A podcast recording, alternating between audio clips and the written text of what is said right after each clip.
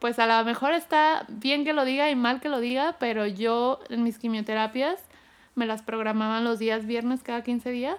Los días sábado me iba a un bar que se llamaba La Santa. Ah, huevo. Me iba a bailar, me cuidaban mis amigas, me cuidaban mis hermanos, iban conmigo. Pero yo, este, de hecho yo tenía permitido tomar con moderación, o sea, tratar de hacer mi vida lo más normal que pudiera con conciencia, ¿sabes? Que era mi, mi ritmo de vida.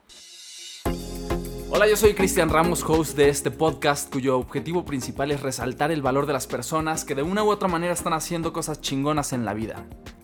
Y nuestra primera chingona es Mayela Real. Eh, tengo de conocerla ya algo de tiempo. Es una guerrera, una luchadora, un ejemplo de resiliencia y de amor por la vida y que ha superado en múltiples ocasiones al cáncer. Ella me parece que es una soñadora e inspira a los demás a luchar. Bienvenida, Maye. Hola, pues muchas gracias, qué bonita presentación. Eh, pues yo soy Maye, bueno, mis amigos me dicen Maye. Eh, yo vine aquí a contarles la experiencia de lo que es el cáncer, más que nada en las personas jóvenes, que es como un tema desconocido, porque normalmente la palabra cáncer las personas la asocian a, la, a las personas adultas y es más difícil cuando te toca en las mejores etapas de tu vida. Entonces nosotros venimos aquí a platicar una experiencia propia, pero dicen que no hay este, persona más inteligente que aprende de las experiencias ajenas. Entonces, mi intención es darles a conocer mi historia para en lo que les pueda ayudar si están pasando por esto o si tienen algún familiar que está pasando por esto, que conozcan de qué manera pueden salir adelante. Oye, Maye, justo me decía eh, otra amiga, porque, bueno, le estuve preguntando, ella está en este momento le regresó el cáncer y, bueno, me decía Chris, el cáncer es cáncer, con esas palabras, y se tiene que afrontar porque muchas veces los que no lo tienen tienen mucho más miedo de él que los que lo tenemos. Y me decía, dilo sin miedo. Sí, bueno, de entrada la palabra cáncer por sí sola se escucha muy fuerte, ¿no? Uno lo asocia sinceramente a la muerte y es porque por el mismo desconocimiento que hay de la enfermedad, entonces, cuando a uno le dicen que, tiene cáncer, lo primero que va a pensar es, me voy a morir, ¿no? O qué probabilidades hay. Claro que es una palabra fuerte, pero la gente tiene que saber que hay diferentes tipos de cáncer, diferentes etapas, niveles. Entonces, de todo se puede salir siempre y cuando haya la oportunidad de tomar los tratamientos correctos, de tener la ayuda correcta. El cáncer es un tema, yo creo, principalmente, más que de salud, es mental. Sí. Entonces, y es un tema no, no personal, sino que arrasa con toda todas las personas que están alrededor de la persona que lo vive. Familia, parejas, amigos. Es una enfermedad em, como comunitaria, pues. Claro. Oye, eh, justo lo mencionabas y creo que es la parte más importante que quiero abordar en este, en este programa. Ah, que por cierto eres mi primera invitada, es mi primer capítulo y estoy, estoy un poco nervioso, pero le tengo mucha fe. Eh, bueno, a ver, este, ¿cómo fue? ¿Cómo fue esta historia? ¿En ¿Cuántos años tenías? Y sobre todo, ¿cómo fue que tomaste la noticia no del cáncer, sino el hecho de vivir con la enfermedad? Pues bueno, yo actualmente tengo 30 años. Eh, a mí me detectaron cáncer a los 23 años. Fue un proceso, este, pues yo le llamo diosidencia yo tenía, un día me estaba bañando y sentí al tocarme una bolita en mi axila. Era de un tamaño grande que normalmente uno se sentiría pues poco a poco, ¿no? Entonces fue una alerta para mí. De la noche a la mañana. De la noche a la mañana.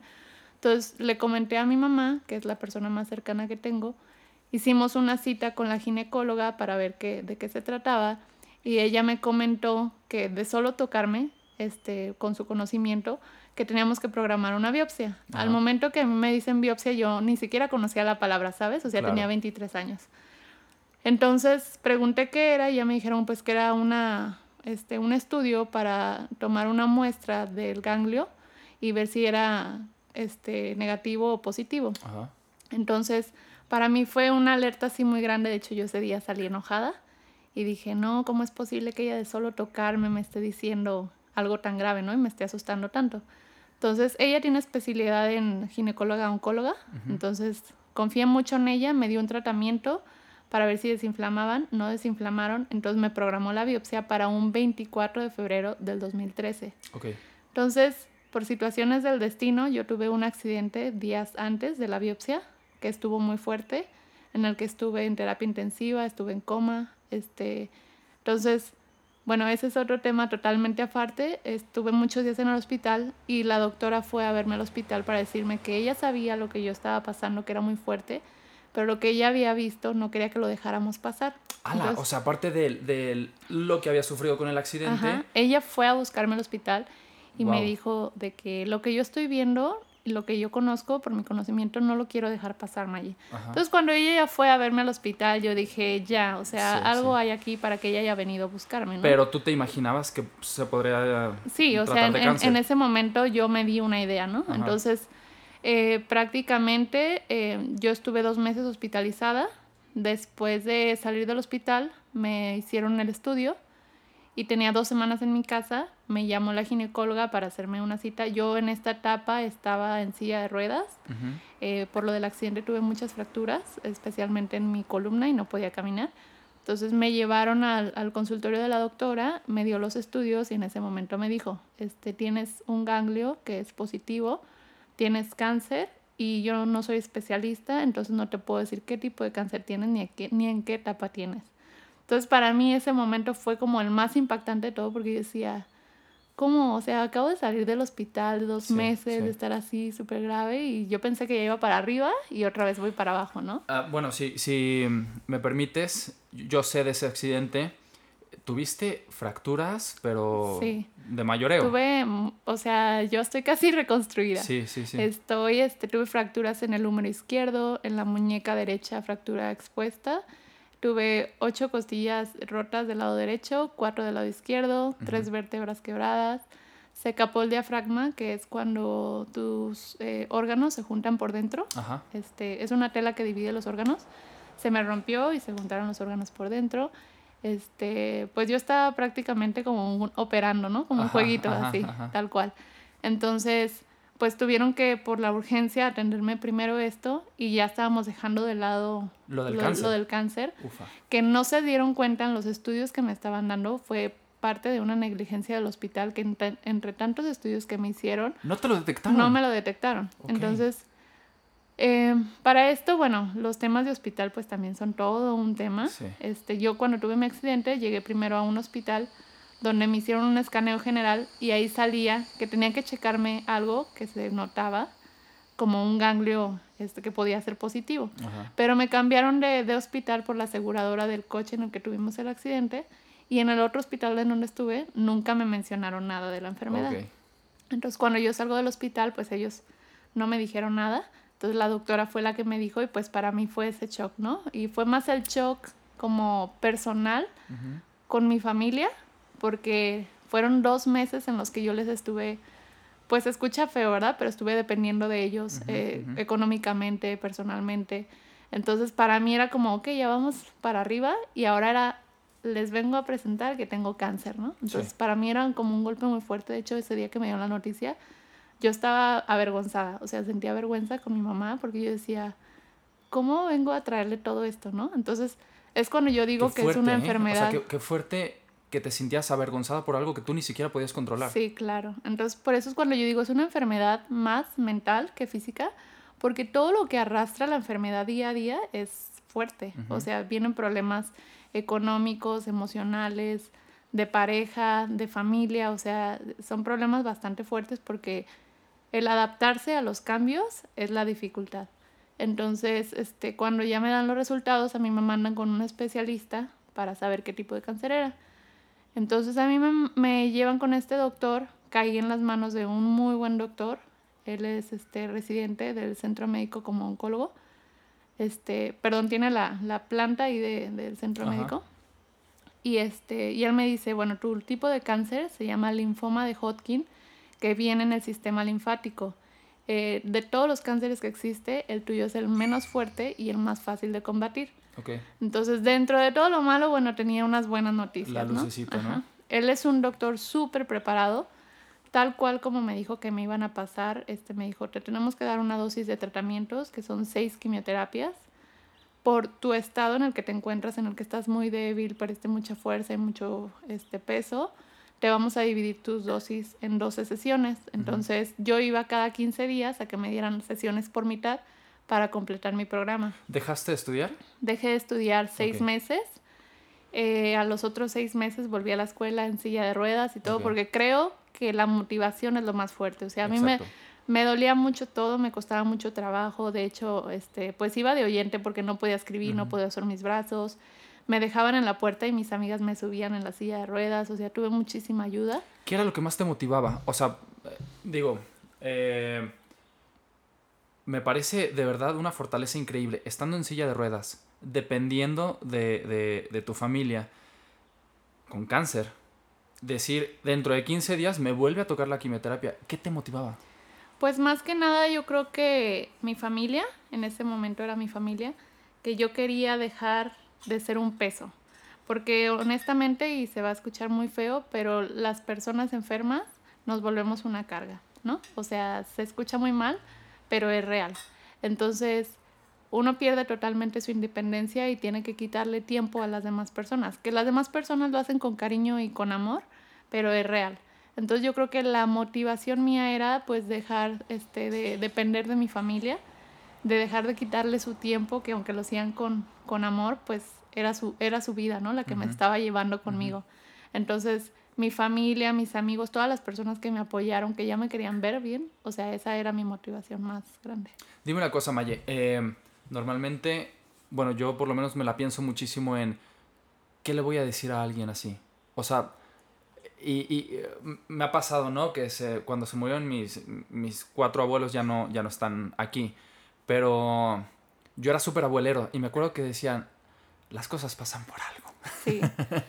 De hecho es súper difícil. Hay, hay una cuestión conmigo que me da mucha risa porque la gente me dice mucho, pues eres una guerrera, ¿no? Ajá. Y es muy fácil que la gente no, nos lo diga porque la verdad es una lucha. O sea, el cáncer es una lucha día a día y dicen que, que latoso, pero sí, es una guerra diaria. Sí. Entonces, pues nos llaman, es común que nos llamen guerreras, pero a mí me pasó como tú dices, como cuando se te muere alguien y te cansas de que te abracen. Sí, claro, Para mí era ya molesto hasta que me dijeran, eres una guerrera. Yo lo sé que siempre lo hacían de buena intención, pero sí llegaba a ser molesto. De hecho, la gente me lo sigue diciendo y luego que ya que se entera dicen, ah, pero pues ellos lo hacen con todo el cariño, ¿no? Entonces, lo que se le dice a las personas yo creo que es lo principal es no sentir lástima por ellos, o sea, estar conscientes de que quienes pasan la enfermedad son ellos, entonces nunca sentir lástima por ellos, pero decirles, como estoy consciente de lo que estás pasando, no, me, no lo estoy viviendo, entonces no, no lo imagino realmente, pero lo que necesites, yo puedo estar para ti. Claro. Y que las palabras lo que necesites sea real, porque esas personas lo que necesitamos es distracción, compañía, o sea, no estar, no estar pensando en eso, o sea, vivir una vida normal, ¿sabes? o sea, que no nos hagan sentir diferentes, ni que nos hagan sentir em, que tenemos que cuidarnos, que somos de cristal, ¿sabes? O sea, que tratemos de hacer una vida normal, porque es lo que queremos nosotros, ¿no? sentir como que nada pasa. Claro. Y alimentarnos de cosas diferentes, este, despejarnos, eh, em, hacer vida normal, entre comillas, pero normal. Sí. Y que me trates normal, o sea, porque no, no, no Sí, es Claro, siempre tiene que haber la conciencia de que uno está en una situación diferente a la mayoría de las personas. Tiene que tener cuidado en su persona, en sus hábitos, pero lo que queremos es seguir viviendo, ¿sabes? O sea, nosotros cuando nos dicen cáncer es una limitación de vida. Entonces lo que a la mayoría de las personas les pasa, bueno, son dos opciones. O, se hunden o se quieren comer el mundo, ¿sabes? Porque una vez que ya estás cerquita de la muerte, lo que quieres es vivir así. ¿Cómo, ¿Cómo te permitiste hundirte en algún momento? El cáncer y, bueno, es un duelo, como, como cuando pierdes una pareja, cuando pierdes una un familiar. Es un proceso de duelo en el que primero tienes negación, confusión, te deprimes, eh, posteriormente sales adelante, pero sí es todo un proceso en el que... Mm, es muchísima confusión. Y con el tiempo tú vas aprendiendo qué sí puedes y qué no puedes hacer, pero es muy normal que las personas se depriman en el cáncer. Este, yo creo que lo que se necesita es ayuda y mucha comprensión, más que nada. ¿Y cómo te quisiste comer el mundo? Pues yo siempre fui una persona muy... Sí, yo veo tus fotos y en Hawái y en Europa y en... sí, pues gracias a Dios, este, somos personas que le echamos muchas ganas y hemos tenido las posibilidades. Eh, pero yo siempre he sido una persona muy movida y yo no quería perder ese ritmo de vida.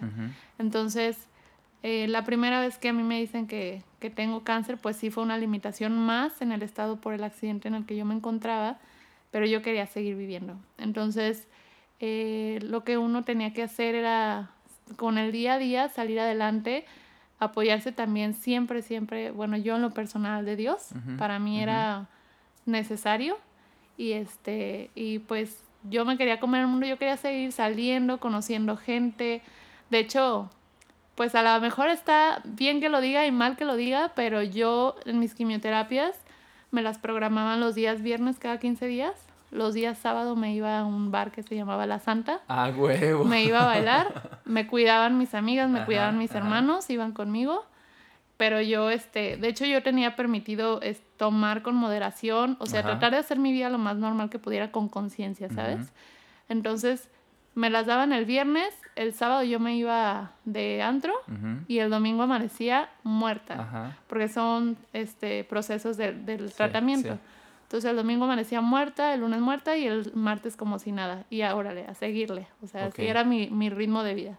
Oye, Maye, después... Eh corrígeme, pero a lo que tengo entendido, después se va, libras esto y luego regresa.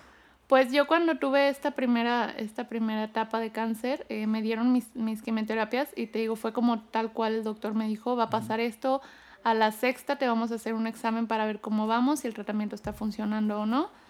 Y me hicieron mi examen, salí con el 60% limpia y el del otro 40 al 20 estaba ya casi muerto, entonces me quedaba un 20% de cáncer. Entonces me dijo el doctor, se te va a quitar. O sea, yo ya eh, tenía todas las de ganar ahí. En ese momento, ¿qué, qué piensas? O sea, te invade una... Sí, una, felicidad, una felicidad y una tranquilidad porque las primeras quimioterapias, claro que yo iba con... La primera vez que yo fui a mi quimioterapia, fui, me subieron a fuerzas al coche, fui llorando, llegué llorando, no quería que me pusieran la, la, el tratamiento, porque me habían explicado eso, o sea, hay la posibilidad de que a tu sexto tratamiento, que te hagamos tu examen, no sea el adecuado, no esté funcionando. Entonces, eso se evalúa conforme los exámenes nada más. Entonces, para mí las primeras quimioterapias eran como, bueno, voy, pues a ver qué pasa, ¿no? A ver si funciona. Pero ya después de la sexta que me hicieron mi examen y que me dijeron que todo iba bien, pues claro que yo ya iba y estiraba el brazo para que me la pusieran así con todo, ¿me entiendes? Entonces era una tranquilidad de que las cosas estaban saliendo bien. Sí. Las, em, pues las probabilidades eran muy buenas por la cuestión de que mi cáncer, el linfoma de Hodgkin, es de los menos fuertes. Entonces las probabilidades era de que nunca me iba a volver a dar. Este cáncer, eh, del 100% de las personas, el 5% solamente tienen una recurrencia. Yo soy de ese 5% de personas que padecen una recurrencia. Y eh, cuando me dio la segunda vez, pues en estos exámenes que a mí me hacen se llaman PET. Se llama PET scan, que es un examen donde te dejan las células hambrientas por unos días de no comer azúcar, te inyectan azúcar en el cuerpo y se pinta en una tomografía cada parte que tienes cáncer en el cuerpo. Entonces, la, en mis exámenes de periodos de, de, evaluación me hacen uno y aparece otra vez con cáncer a los tres años de estar limpia. Okay. Entonces yo lo tenía no como la primera vez que lo tenía en toda la linfa, lo tenía nada más en la parte como del diafragma. Este, entonces como estaba muy localizado, la segunda vez yo no pasé por un proceso de quimioterapia, pasé por un proceso de radiación que también fue totalmente nuevo para mí. Yo no sabía lo que era una radiación, pues tenía muchos este, comentarios malos de que la piel se te quemaba, todo esto.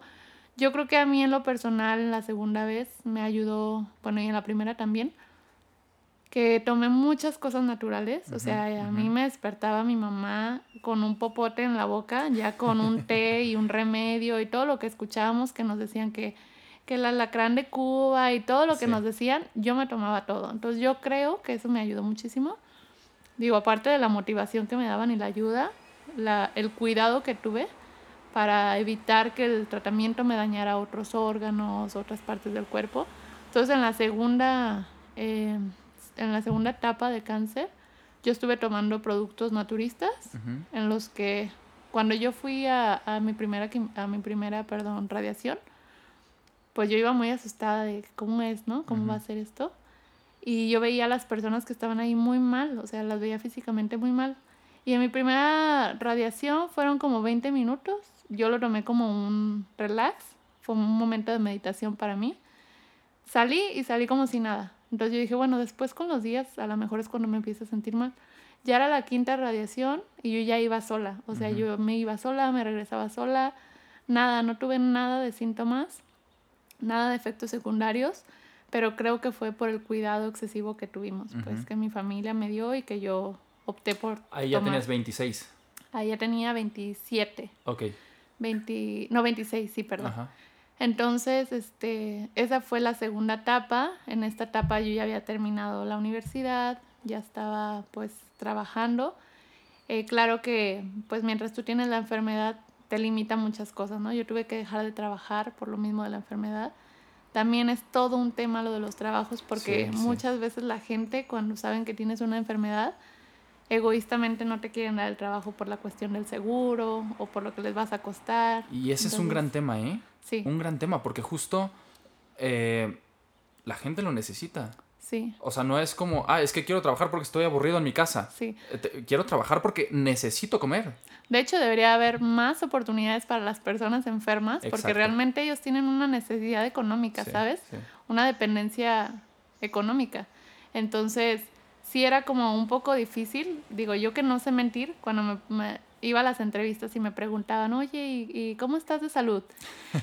pues así, ¿no? Ahí te va, saca la lista porque vas a tener mucho que anotar. Este, entonces ya les decía y bueno, la, la, entrevista parecía maravillosa, nada más les comentaba este tema y me negaban el trabajo, así tal cual. Entonces... ¿Y eh, qué justificación te daban? Pues que ya habían encontrado otra persona, pero se notaba, o sea, ¿sabes? Era, totalmente el cambio de, de, la, de la físico y de cómo iba la entrevista. Entonces yo sé que es por el tema económico, porque la, asegurar a una persona enferma a la empresa le cuesta mucho. Entonces más que nada nos vemos obligados a hacer nuestro propio proyecto de trabajo, que bueno, a veces viene siendo favorecedor, ¿verdad? Entonces, en, este, en esta segunda etapa también la viví solo con mi familia y con mis amigos, y también fue una etapa totalmente diferente. La primera vez yo creí que mi enfermedad se había dado por problemas físicos, como una mala alimentación. Yo pensé que fue un cuidado, un descuido personal en base a la alimentación y traté de cuidar mucho eso, ¿no? La segunda vez que a mí me da, eh, yo pasé por unos procesos personales, emocionales muy fuertes, divorcio de mis papás, este, con problemas con exparejas, etc. Entonces, la segunda vez que me da, yo dije, ok, entonces no fue lo alimenticio porque yo me estaba eh, cuidando, muchísimo. Justo a eso quiero llegar. Si crees que, o sea, se no sé si esté comprobado científicamente, pero hay esta teoría de que el cáncer es una somatización de emociones, así como todas las demás enfermedades, pero como ciertos rencores, orgullo, etc., que no lo sacamos. pues mira, es, es, es, es, muy difícil comprobarlo, no hay comprobación. Un doctor alópata te va a decir que es meramente un, un defecto genético, un problema en tu cuerpo, ¿no? Pero una persona pues que cree en todo esto de las energías, las sanaciones, las enfermedades, un psicólogo te va a decir que la enfermedad viene de problemas este, emocionales, ¿no? Claro. Y sí, viene mucho relacionado con el rencor, con las cosas que no puedes sacar, este, con daños internos de mucho tiempo. Yo en lo personal sí lo creo, sí lo creo que te afecta entonces la segunda vez que me da, yo dije, ok, no fue lo alimenticio, fue todo este proceso y voy con un psicólogo esta segunda vez, ¿no? Pasé por todo un proceso psicológico que me ayudó mucho.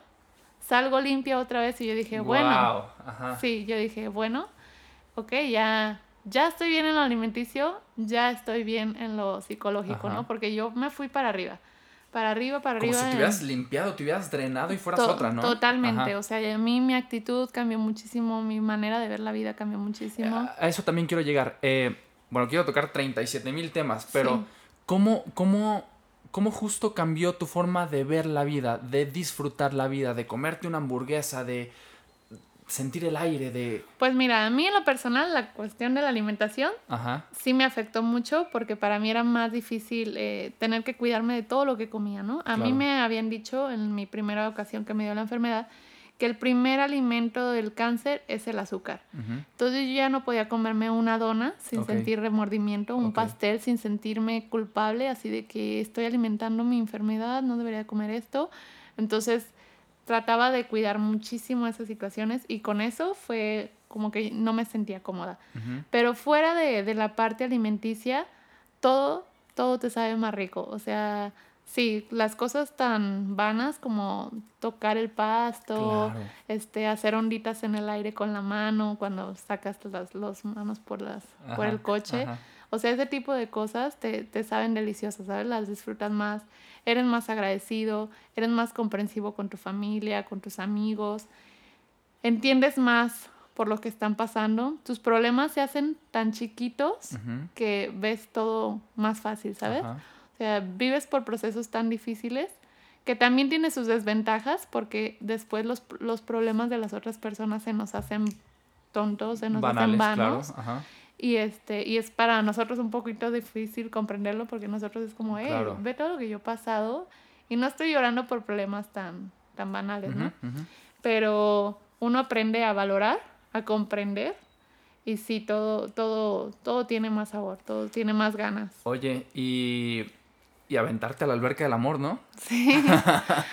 pues bueno, este, después yo creo que también parte de mi, de mi proceso psicológico fue, fue que me ayudó mucho en la cuestión del amor. Digo, yo siempre fui Maya amigos, así Maya amigas, que me dediqué toda mi vida pues mi tipo de carácter es eso, ¿no? Hacer amigos, conocer gente. Uy, y nos convertimos en los amigueros. Soy de ese tipo de personas que está sentada en una banca y mi mente está, no hables con la señora, no hables con la señora. Y de repente le digo, ¿cómo es calor, señora? Así, ¿no? Entonces yo hago amigos súper fácil y siempre fui de hacer amigos.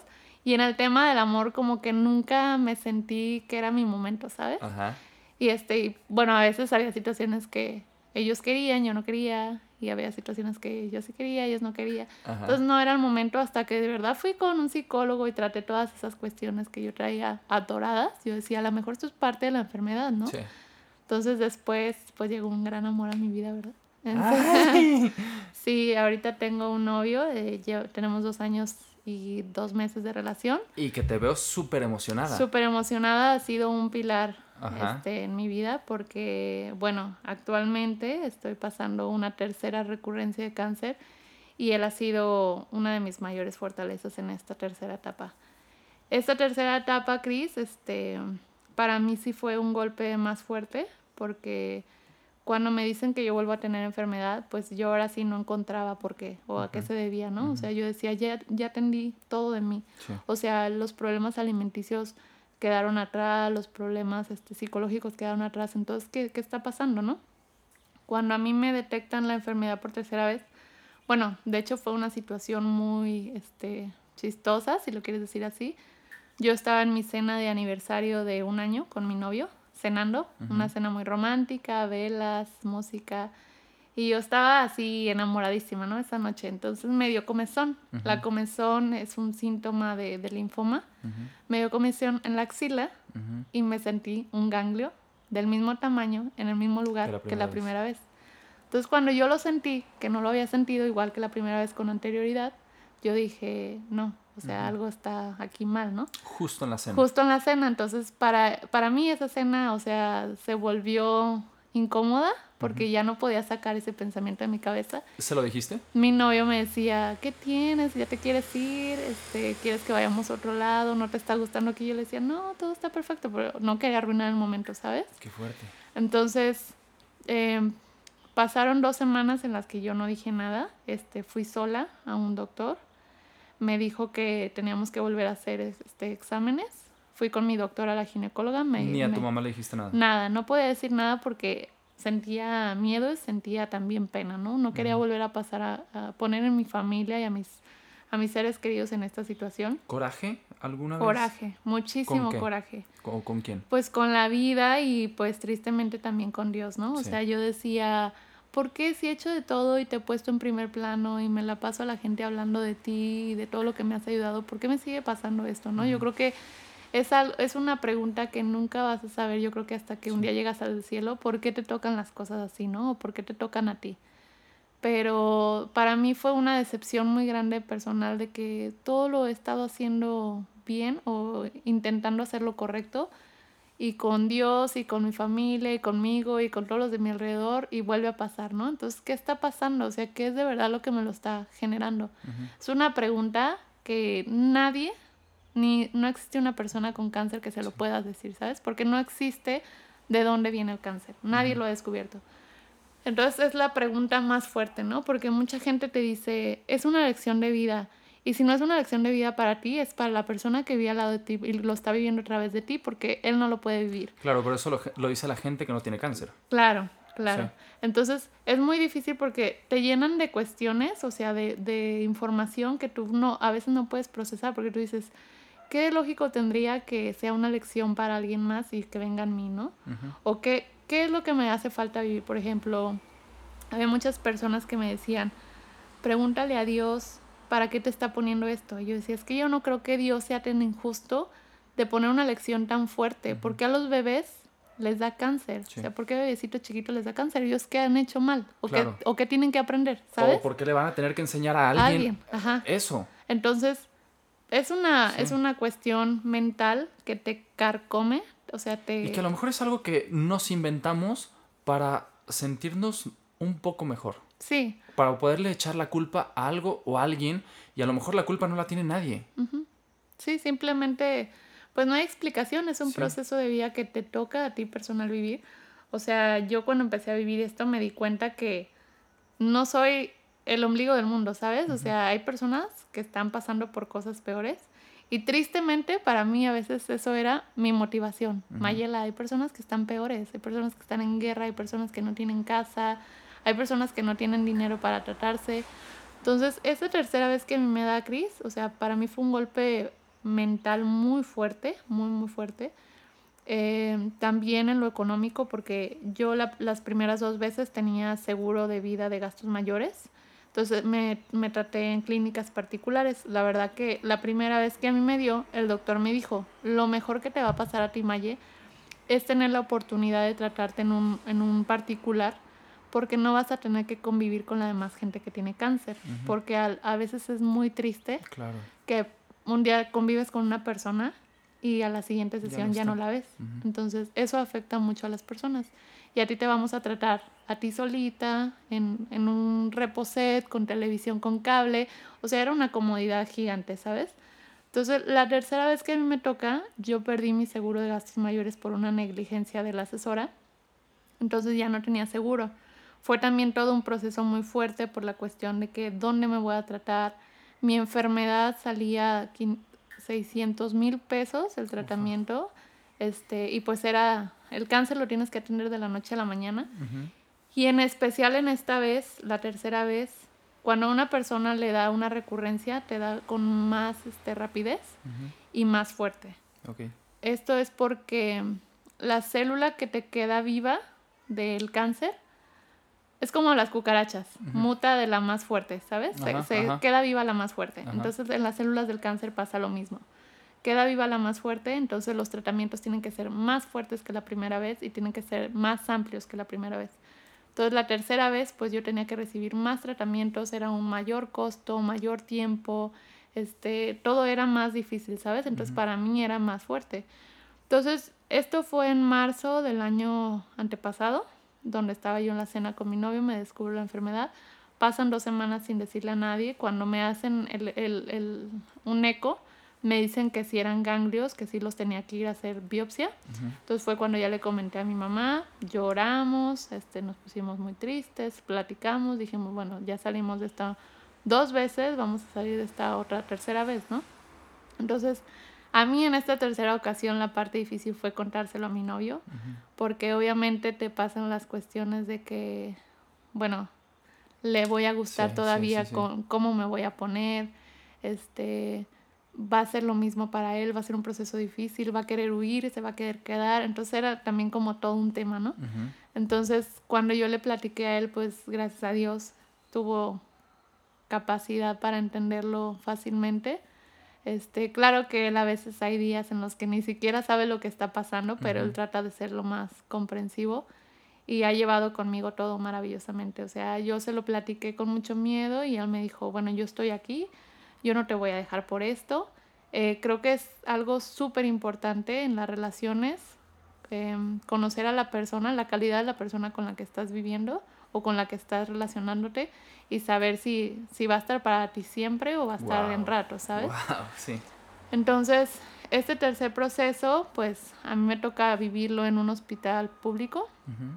La verdad que fue la parte más difícil. En, estas, en las primeras quimioterapias que yo tuve, como te comenté, pues eran, duraban dos horas en un particular, en un sillón grande, con televisión, con mi familia ahí, me iba, me despedía, me iba a la santa, me sentía mal dos días después y, y, ya, era todo, ¿no? En esta tercera recurrencia, por el grado en el que se desplazó la enfermedad y por los meses que yo estuve tratando de encontrar el tratamiento adecuado, la, el lugar adecuado, este, y el, y el tiempo que pasé tratando de salvar mi seguro, mi enfermedad se desplazó muy rápido. Te estoy diciendo que yo empecé con estos síntomas en marzo y yo me empecé a tratar hasta octubre. Entonces, porque no encontrábamos el respaldo económico ni los medicamentos correctos. Eh, es todo un tema político también porque la gente de cáncer no está recibiendo medicamentos ahorita por el gobierno. Todos los medicamentos no llegaban, no estaban completos si a las personas de cáncer no le ponen un medicamento completo, no se, no se, no se cumple su ciclo y no se van a salvar, ¿me entiendes? O sea, si les ponen la mitad de un tratamiento y otro no hay, un día sí y un día no, no se van a salvar. Entonces, era todo un tema de que no podíamos empezar el tratamiento si no estaban completos, etcétera. Entonces, la, la enfermedad se me desplazó esta tercera vez muy rápido.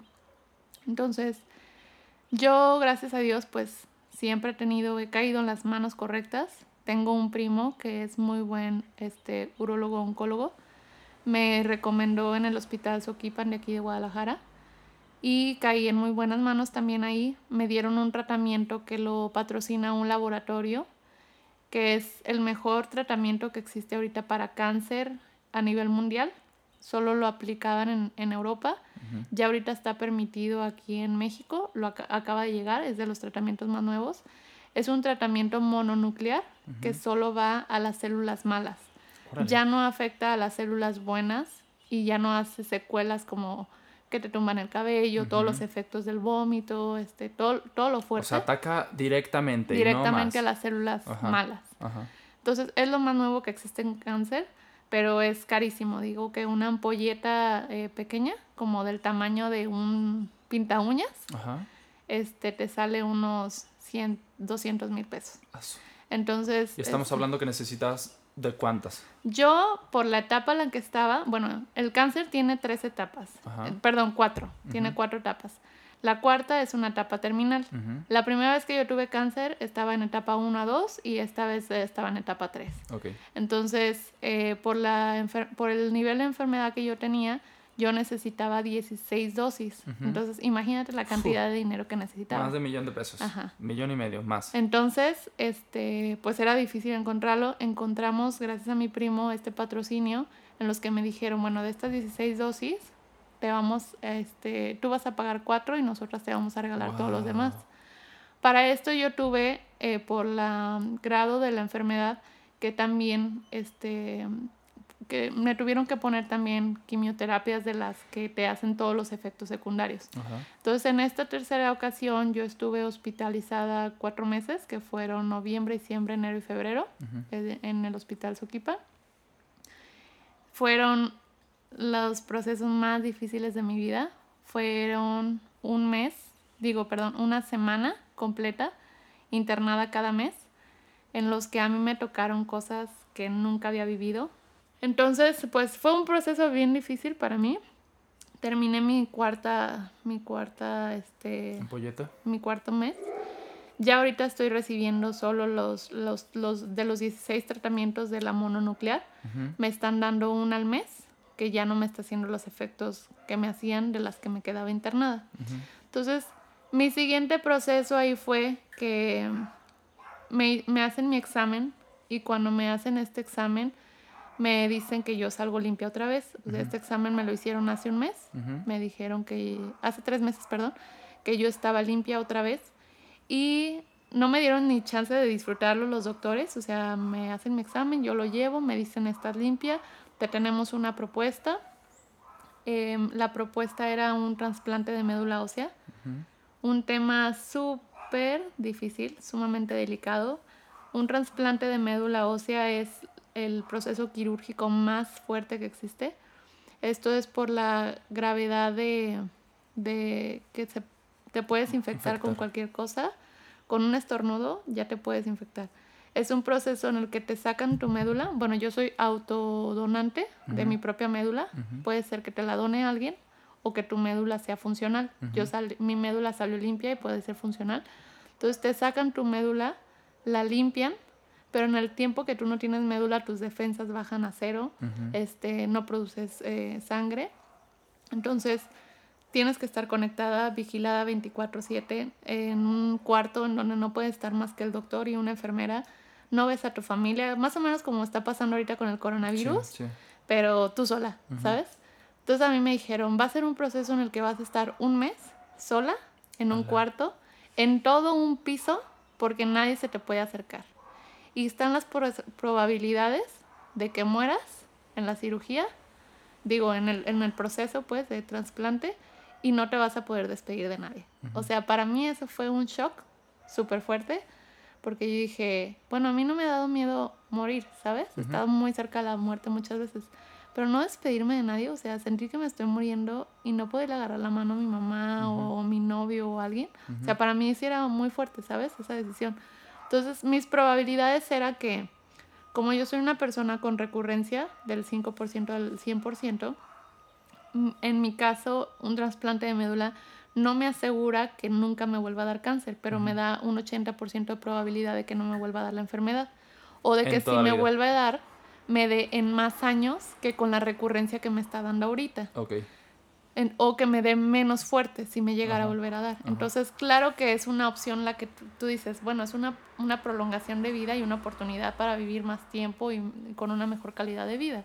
Entonces, la, la mejor opción es hacerlo, ¿no? Pero para mí fue un proceso mental súper difícil, en los que no podía dormir, de saber, ok, Mayela, estás limpia por tercera vez y la probabilidad hay de que no salgas de esa, o sea, que te metas para querer estar bien y que no salgas.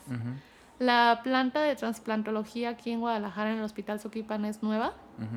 El doctor es súper joven, pero tiene muchísimo estudio, o sea, está súper preparado. Eh, yo nunca dudé de sus capacidades, pero para mí era un riesgo que la planta era nueva y yo iba a ser la segunda persona en la vida que se iba a hacer un trasplante ahí.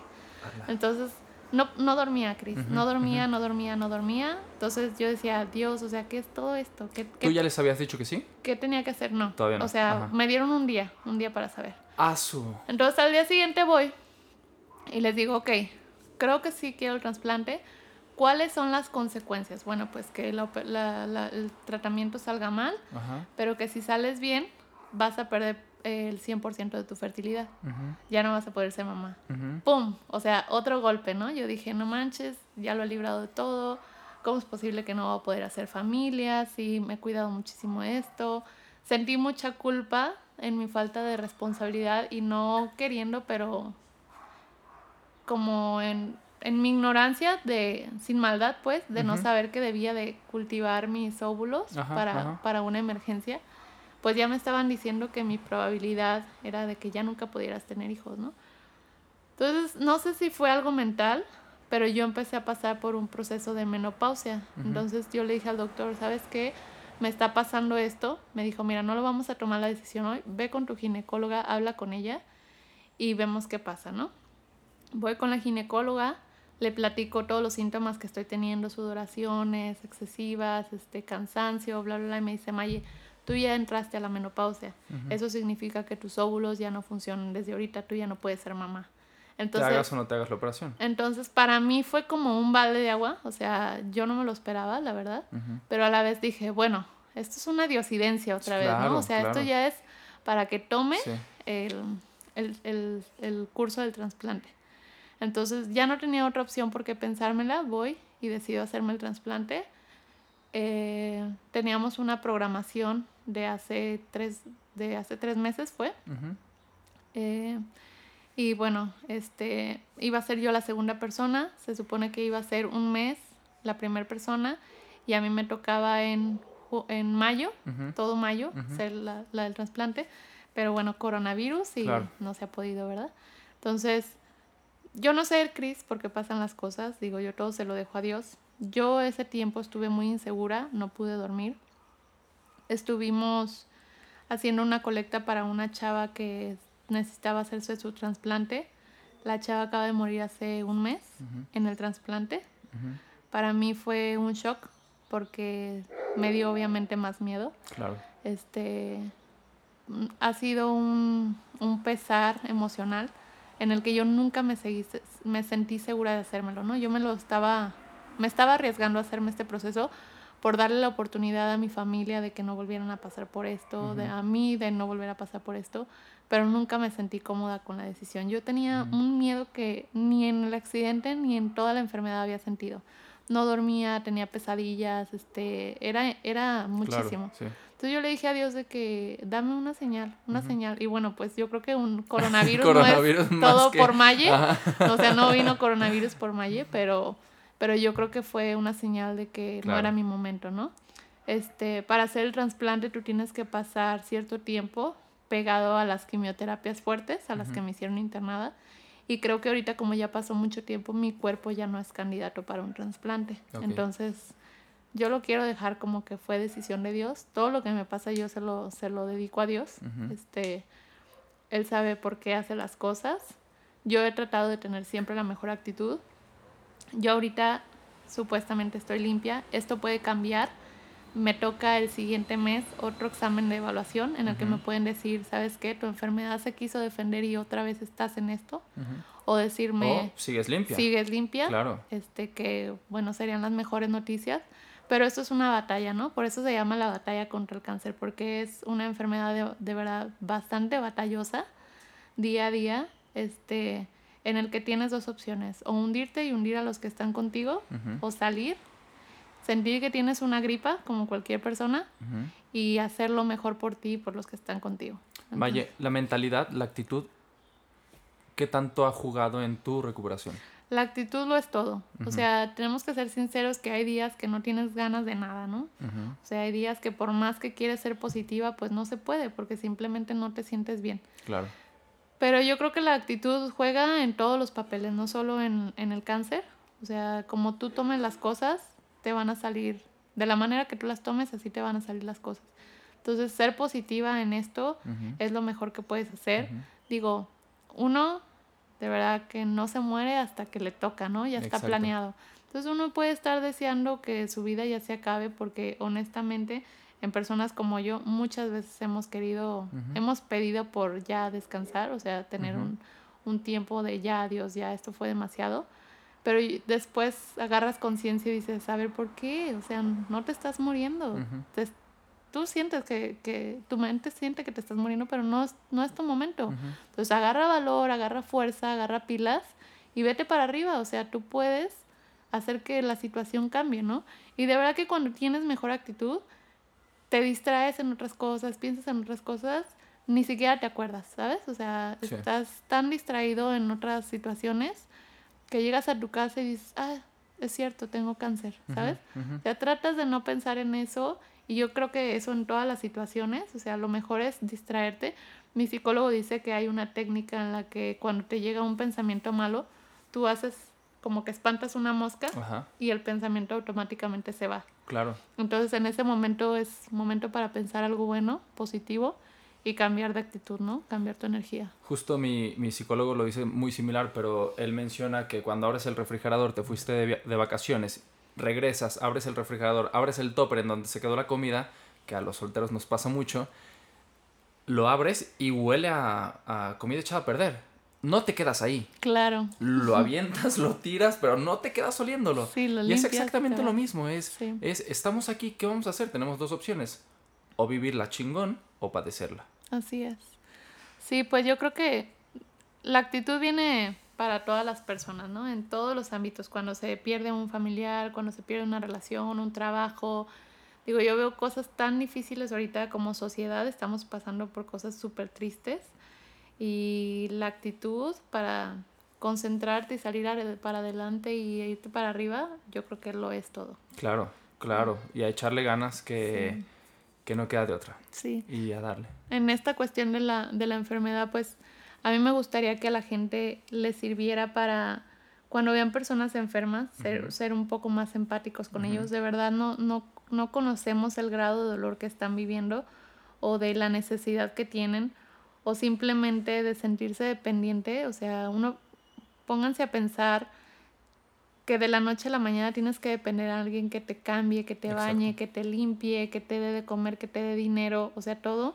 Entonces, es, es difícil y muchas veces creo que eso nos falta, empatía, ver un poquito más por las personas, este, dedicarle tiempo a las personas enfermas, eh, no de que darles dinero, sino darles apoyo, apoyo real. Darles trabajo, darles la oportunidad. Sí, Exacto. algo distraerse, este, que no los vean como, como como menos. Sí, que no los hagan menos, que no los hagan sentirse, ay, pobrecitos. Oye, y también, también creo que, me, o sea, me parece importante que cuando algo me está pasando, muchas veces decimos, no, no, no, no, yo soy súper positivo, a mí no me pasa nada, yo puedo con todo. Y no levanto la mano y digo, necesito ayuda. Ayúdenme. Sí. O quiero estar solo. Sí. Déjenme. Creo que eso viene por parte del orgullo. Claro. Que yo creo que la mayoría de las personas tenemos un grado alto de orgullo personal. Este, sí es muy difícil este, pedir ayuda, pero yo creo que tenemos que ser conscientes, decir, bueno, ahorita nosotros tenemos 30 años, ¿no? Sí. Yo creo que todas las personas de 30 años han pasado por algo difícil, o sea, en cualquiera de los ámbitos que se tiene que atender. O sea, muchas personas ni siquiera se dan cuenta de que ya están viviendo un momento fuerte o de que ya vivieron un momento fuerte que traen arrastrando y que no se dan cuenta. Entonces, ¿por qué no atenderlo? O sea, ¿por qué ser tan egoístas para decir yo no necesito ayuda, yo no necesito un psicólogo, eso es de locos, yo no necesito terapia y no necesito de Dios, o sea, ¿por qué? ¿Quién eres para sentirte tan, tan autosuficiente o tan grande, no? Entonces, los 30 años ya son muchos para no haber vivido nada fuerte, la verdad. Yo creo que es una sanación que todas las personas necesitan hacerse cada determinado tiempo tomar una opinión de una persona que no tiene que ver nada con tu círculo y que no va a tomar partido. Hablo de un terapeuta, de un psicólogo, de un este consejero, este, un guía, lo que tú quieras, pero alguien que te esté echando la mano, ¿no? Claro, o sea, la ayuda es súper indispensable porque de verdad uno no puede solo. Entonces tienes que ser consciente cuando la necesitas y no ser egoísta para, para pedirla. Y es de valientes aceptarla. Es de valientes aceptarlo. Maye, ¿tus redes sociales? Eh, yo estoy como Maye Real en Instagram. Eh, Facebook, pues lo tengo un poco más personal. Perfecto. Pero ahí tengo un poquito de mi historia en, en Instagram. Cualquier, sí quiero dejar bien en claro que cualquier persona que esté escuchando esto y que necesite ayuda personal, que no se atrevan a decir algo, que tengan miedo de decir algo, me pueden, me pueden contactar. Yo les voy a poder dar la, la ayuda necesaria o si no yo, comunicarlos, canalizarlos. con las personas adecuadas y también a, la, a, la, a las familias, ¿no? Porque es, es, o sea, como lo digo, es una enfermedad comunitaria. Para las familias también un tema de información para que sepan lo que van a pasar con la persona que, que padezca la enfermedad, ¿no? Estoy siempre para ayudar, esa es la intención y lo que venga. Y eso y muchas cosas más te hacen muy grande y de verdad te admiro muchísimo. Gracias. Eh, pues por nuestra parte es todo. Muchísimas gracias Maye por estar aquí. Gracias por compartirnos, por abrirnos, por mostrarnos tu vulnerabilidad, eh, que es de valientes, mostrar la vulnerabilidad. Eh, y bueno, déjenos sus comentarios para este primer podcast. Si les gustó o no les gustó, qué fue lo que les gustaría, si ya tienen algún invitado, algún chingón pues adelante, yo soy Cristian Ramos y nos vemos a la próxima.